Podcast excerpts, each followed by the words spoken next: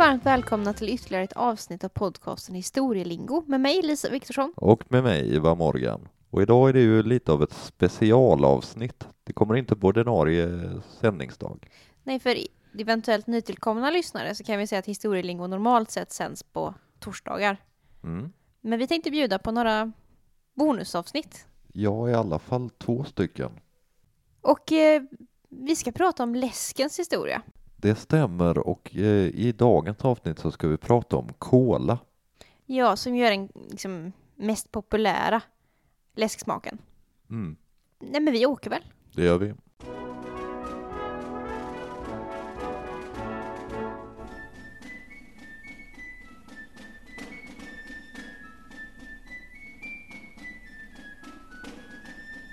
Ska vi börja prata om liksom jätten Mm. Coca-Cola?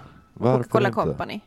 Men eh, innan vi liksom går in på mer på själva läsken så tänkte jag att vi kanske ska säga något om att det finns en svensk koppling till Coca-Cola. Ja, precis. För vi har ju den här klassiska flaskan.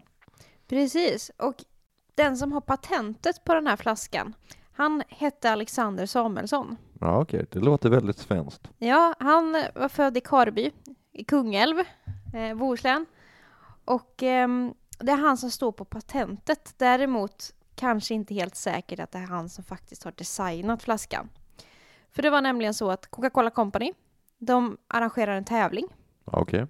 En designtävling för att men man vill liksom ha en ikonisk flaska. En sådär att man ska kunna se direkt att det där är en Coca-Cola-flaska och ingen annan vanlig flaska vilken som helst. Den ska stå ut på en hylla bredvid massa andra flaskor. Ja, att man- den ska vara liksom inbjudande och samtidigt ska den vara praktisk. Till exempel så ska den vara sv- svår att slå sönder och sådär. Och då utlyser man en designertävling. Och eh, Alexander Samuelsson, han hoppar på det här. Han är verksam, ska vi säga, han har emigrerat naturligtvis då. Han är ju inte, sitter ju inte i Sverige och gör det här. Utan han är verksam i Indiana på ett glasmästeri som hette Chapman Root Bottling Company. Okej. Okej. Och han är ganska hög position där. Och han blir ledare i den här gruppen med glasdesigners som ska ja, komma på den här flaskan helt Mm. enkelt. Konstnärlig ledare. Precis. Och Samuelsson han emigrerade till USA 1883. Mhm. Han började sin eh, glasbana på Surte glasbruk i, Ja, Göta, okej. i Göta älvdalen. Och ehm, ja, då anade han väl kanske inte att han kanske skulle tillverka en av de mest Ikoniska flaskorna någonsin. Men som sagt, eh, det är inte helt säkert att det faktiskt är Samuelsson som har kommit på idén. För den som brukar tillskrivas för själva idén och själva designen, det är en man som heter Earl R. Dean. Ja, Okej. Men som sagt, det är den här gruppen som tillsammans tar fram flaskan. Mhm. Och eh, ja, men den här gänget, de vinner tävlingen. Coca-Cola tycker att deras alternativ är det bästa. Mm. Däremot blir det ett problem när man ska börja tillverka den här. Ja, okej. Vad kommer det sig? Det är att man har gjort den för bred. Mhm. Den här Samuelssons grupp, de har inspirerats av kakaobönan. Mm. Att de vill att flaskan ska liksom se ut lite grann som kakaobönan. Men eh, den blev för bred, så den passade inte i Coca-Colas maskiner sen då när man ska buteljera och liksom fylla på cola i flaskorna. Så man får helt enkelt smalna in den lite. Okej. Och den modellen, det är ju den glasflaskan som finns idag. Ja, ja. Den har inte ändrats. Och det här patentet, det togs 1916. Ja, det är ett tag sedan. Och den här tävlingen då var eh, ett år innan, 1915. Och det är samma flaska som fortfarande säljs. Den enda som är skillnaden kan man säga att idag är den ju genomskinlig. Mhm. Och från början så var den blå. Det fanns tre färger. Okej. Blå, grön ja, och den ofärgade som fortfarande eh, finns då. Varför man har tagit bort blå och grön, det vet jag inte. Det hade väl varit festligt om Det hade varit om festligt. det hade varit kvar. Mm, Och den här flaskan har blivit väldigt ikonisk, inte bara att den är fungerar, fungerar väl lika bra som liksom, varumärkessignal för Coca-Cola som kanske loggan gör. Mm. Utan också så har ju flaskan blivit ikonisk i konsten. Mm. Där till exempel Andy Warhol och Salvador Dalí har använt Coca-Cola-flaskan i konstverk. Mm. Men det var väl det om Sver- Sverigekopplingen till Coca-Cola. Du har väl tittat lite mer på, på drycken Coca-Cola? Ja, när man sitter och pratar om sånt här så blir man ju lite törstig, så jag ska öppna en burk här. Ja, Det är cola av, eh, ja, jag ska inte säga fabrikat för vi är inte sponsrade av något colaföretag här. nej. Fast ni får gärna höra av er om ni... Absolut. Vänta, jag ska bara ta en klunk så kan jag börja här med drycken. Ja, nåväl, nu är jag redo här för Mm. Coca-Cola det har ju funnits sedan det sena 1800-talet, vilket är ganska länge faktiskt. Ja, absolut. När jag tänker på cola så tänker jag ofta på en ganska modern smak liksom. Men eh, det har ju funnits väldigt länge. Ja, För eh, det vi kallar Coca-Cola idag, det kom den 8 maj 1886. ja Det är då det blir Coca-Cola. Och bakom det här låg en apotekare som hette John Pemberton. Fast det som blev Coca-Cola har faktiskt en föregångare.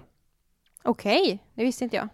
Någonting som kallades Pembertons French Wine Coca. Okej. Utveckla. Låter lite suspekt, eller hur? Ja.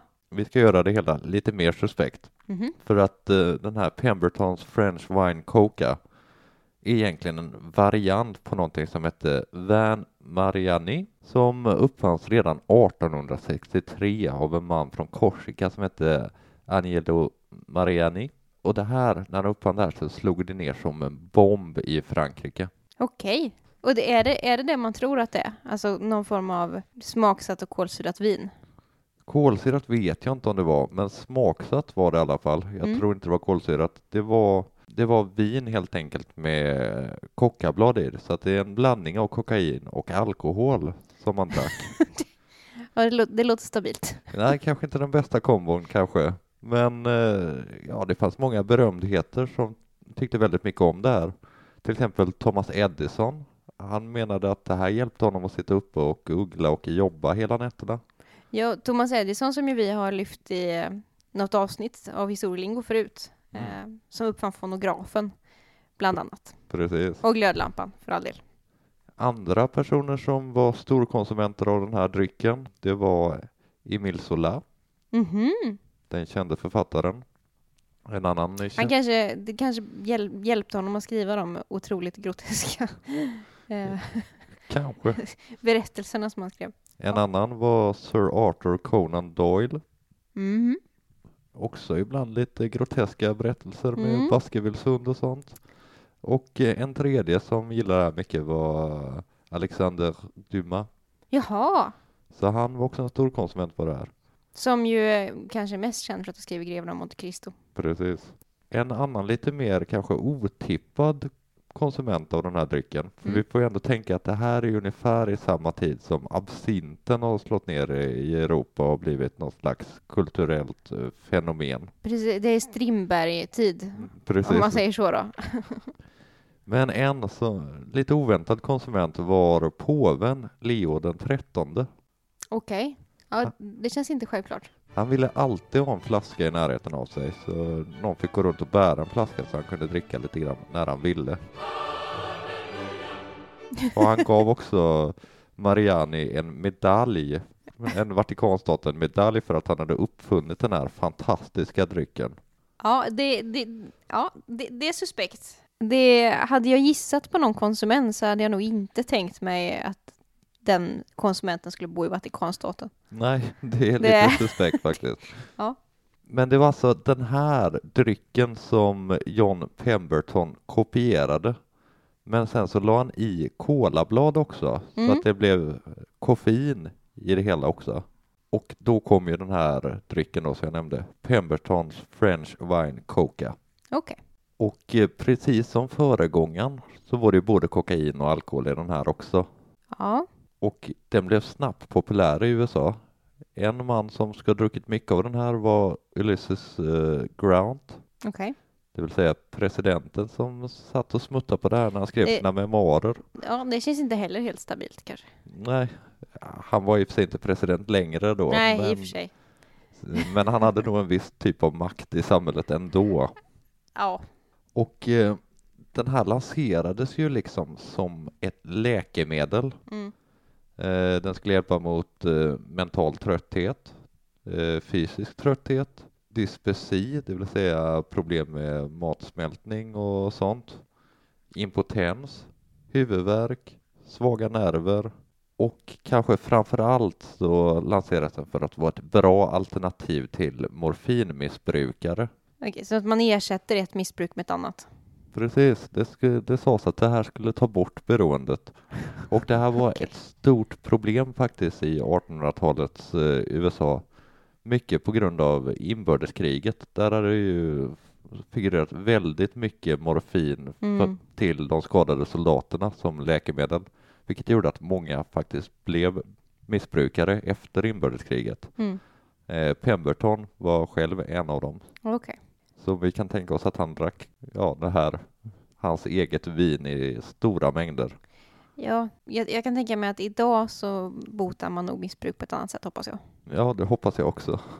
Det känns inte riktigt bra att ersätta ett missbruk med egentligen två andra då, för att då är det både kokain och eh, alkohol som man blir beroende av. Men 1886 så blir det problem med den här eh, industrin, eller vad ska jag säga, en småskalig industri, för han säljer liksom på olika apotek runt om i, Ja.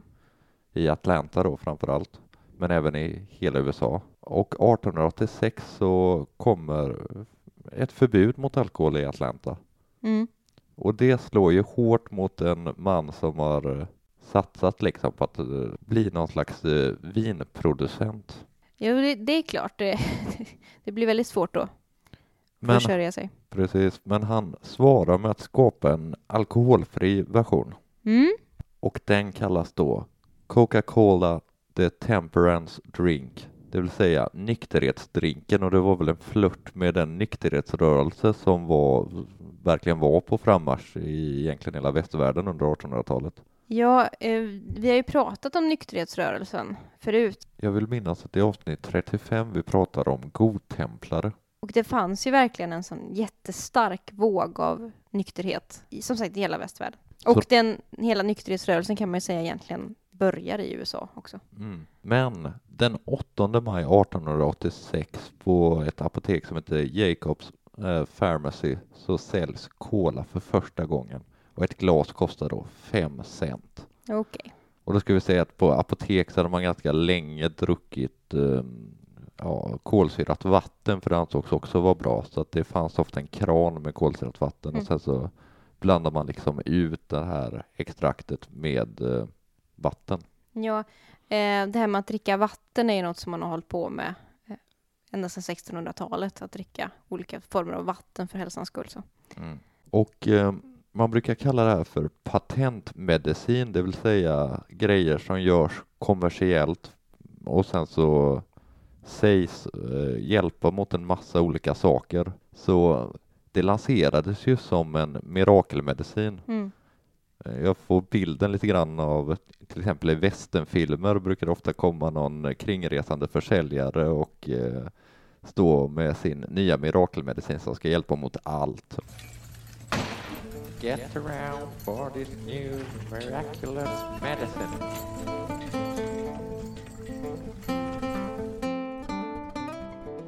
Och eh, med Coca-Cola så blev det precis så också. Mm. 1887, du märker att det går ganska snabbt här, Ja. så säljer han receptet till en man som heter Asa Candler som kommer att bli någon slags magnat i eh, Georgia.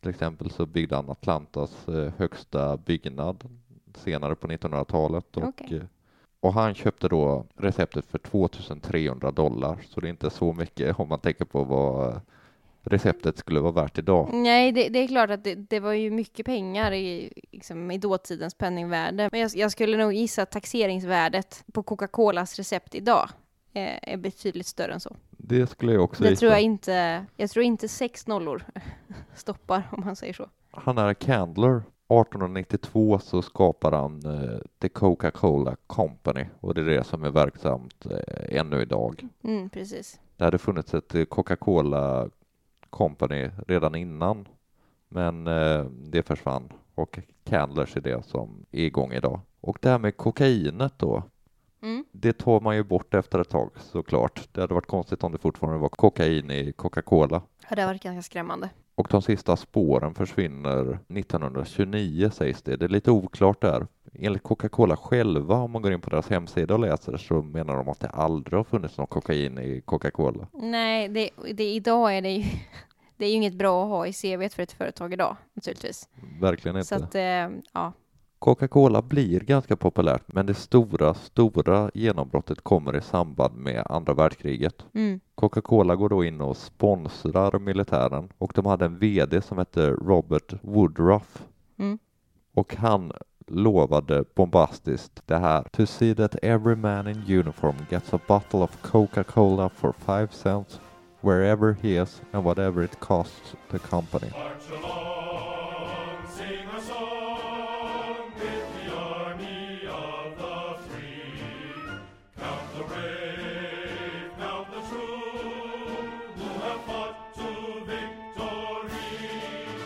Och, och, Okej. så, och så, så blev det också för de hade liksom olika mobila fabriker man satte upp i Europa så att man alltid kunde förse trupperna med Coca-Cola och det är så det sprider sig i Europa Mm. också. Och det är ju faktiskt så, det finns ju bilder på det här. Om man googlar liksom bilder från andra världskriget eller så med amerikanska soldater så finns det bilder när de står och dricker cola. Så att, Mm. Jag tänker lite senare kan vi prata om Coca-Cola i Sverige när det kommer till Sverige. Men eh, Mm. det finns ju ett annat företag som också gör cola. Ja, det finns ju flera andra, men det, framförallt är det ju två företag som slåss om att vara störst Mm. och där Coca-Cola Company ju är störst. Men jag tänkte vi ska prata lite om den glada tvåan Mm. och det är då Pepsi. Och de, har, de står för 28 procent av den totala försäljningen av koladrycker i hela världen. Då. Mm. Så det är väldigt mycket, för sen finns det ju mängder av små liksom, eh, producenter av Co- Coca-Cola. Ja, det, kollar man bara i Sverige så finns det ju hur mycket som helst av så kallad, ja, vad kallar man det, fulkola. Mm. Och det ska vi komma in på lite mer eh, senare tänkte jag, den svenska, svenska kolan. Men Pepsi Cola då, den eh, lanseras 1893. Ja, okej, det var väldigt nära på när Coca-Cola uppfanns. Ja, exakt. Så att de har ju varit stenhårda konkurrenter hela tiden mer eller mindre. Mm. Men eh, precis som Coca-Cola så lanseras ju Pepsi inte som en läskedryck utan som ett läkemedel. Mm. Som en medicin emot magont, alltså kramper i magen. Då.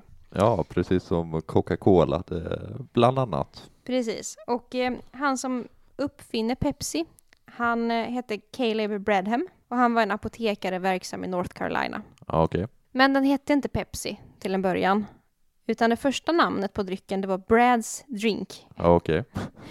Och eh, det var då liksom döpt efter den apotekaren, Caleb Bradham.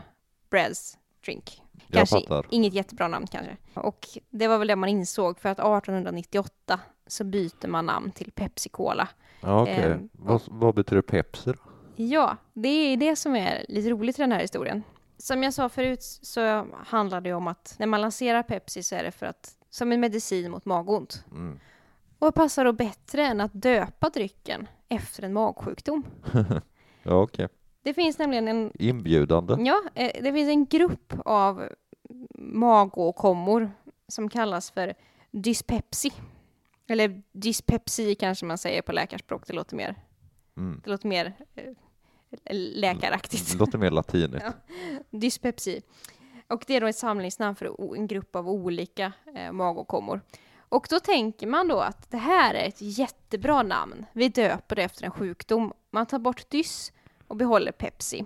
Ja, okej. Och sen lägger man till då Pepsi Cola. Men idag är det ju Cola borttaget eh, ur namnet. Idag heter det ju bara Pepsi, företaget. Och eh, det har det gjort sedan 61. Ja, okej. Det är ju många kändisar som gör reklam för Pepsi Mm. och alla Pepsi-smaker. Och eh, ja, det är ju inte bara i modern tid i sociala medier som man gör reklam för Pepsi. Nej, man har gjort det historiskt också. Mm. En av dem som var först var Barney Oldfield och han var sån här racerförare. Okej, honom känner jag inte till. Och eh, då gjorde man den första reklamsloganen så att säga för Pepsi. Ja, okej.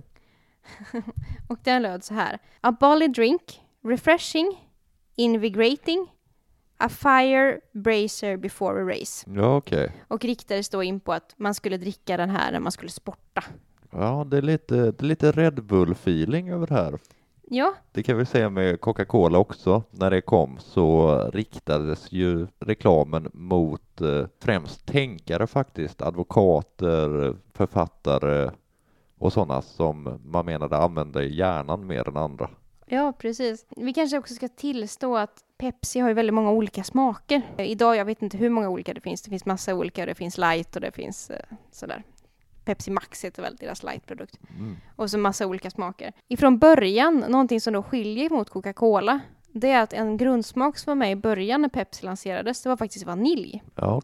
Så det smakade vanilj i början. Och så hade man då i koffein Mm. från början. Men det var väl det jag hade egentligen om Pepsi.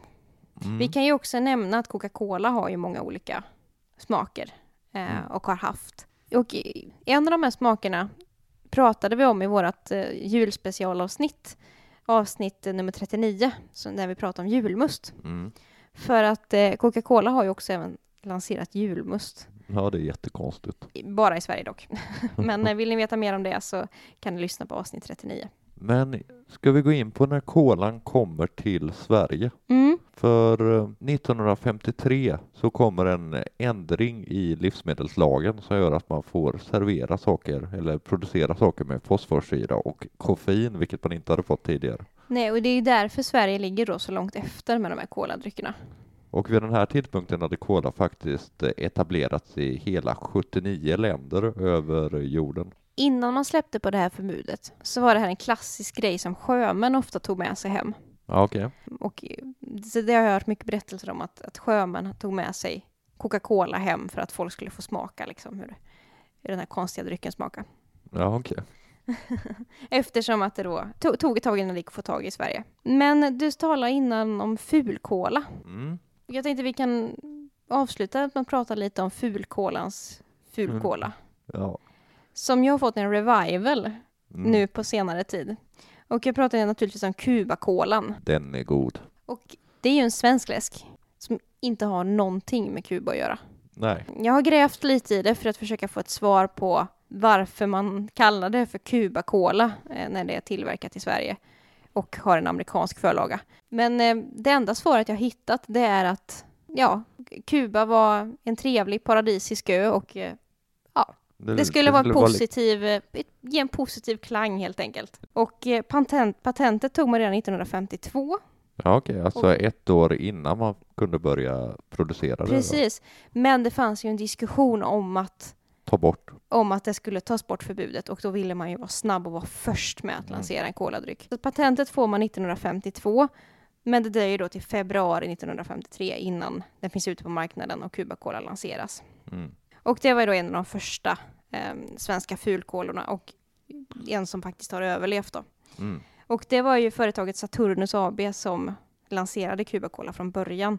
Men det köptes sen då av Spendrup. Mm. Och det är Spendrup som äger receptet. Och sådana här läskrecept är ju väldigt hemliga. Ja, det Eh. märkte vi inte minst i vårt eh, avsnitt om julmusten. Precis, där AB Roberts håller väldigt hårt på sitt eh, julmustrecept. Och eh, under årens lopp så har det inte varit, man har inte haft liksom monopol Spendrup på att tillverka Cuba Cola, utan det har varit fyra olika bryggerier som har fått lov att tillverka Cuba Cola. Ja, okej. Och det är Vasa bryggeri, eh, Krönlines bryggeri, Hammars och Gutska källa. Mm. Men eh, sen hände det någonting 2020 och på vårkanten 2020 så är det stopp med det och Spendrup är ensam liksom producent av Cuba Cola. Mm. Och i, i samband med att man, man gör det här så släpper man också en ny design som ska flörta med originaldesignen lite grann och man släpper även en sockerfri variant då. Ja, men det har ju varit en massiv PR kring den nya Cuba-kolan liksom. Ja, och den säljs ju liksom i, i kiosker och så överallt. Ja, den, den har börjat dyka upp på pizzerior och så. Ja, det har den gjort. Och eh, innan var det väl ganska välsorterade butiker som det gick att hitta Cuba Cola. Det, men det är lite roligt för att det här det är ju för oss som är uppväxta på 90-talet så var ju Cuba Cola var ju hett. Det var en grej. Ja. Men det var väl det vi hade om kola idag. Ja, jag tyckte vi kunde prata förvånansvärt mycket om en, om en läsk. Ja. Men eh, någonting som kan avsluta det här är att Coca-Cola har också blivit en symbol därför man kan prata om det så här. Det är ju en symbol för till exempel kulturimperialism. Mm. Tillsammans med McDonalds har det ju blivit eh, ofta ett slagträ.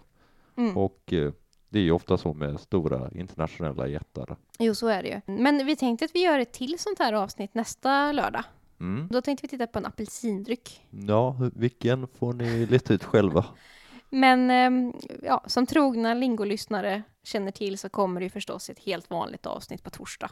Ja, där vi pratar om något eh, betydligt seriösare. Ja. Vi kanske ska säga lite kontaktuppgifter också innan vi slutar. Ja, det kan ju vara bra. Eh, om ni tyckte uppskattar det här eh, eller inte så kan ni kontakta oss på historielingo.gmail.com Ja, vi har även en Instagram som heter historielingo. och där får ni väldigt gärna följa oss. Men eh, vi säger väl så. Det gör vi. Ha det gott. Ha det gott. Hej.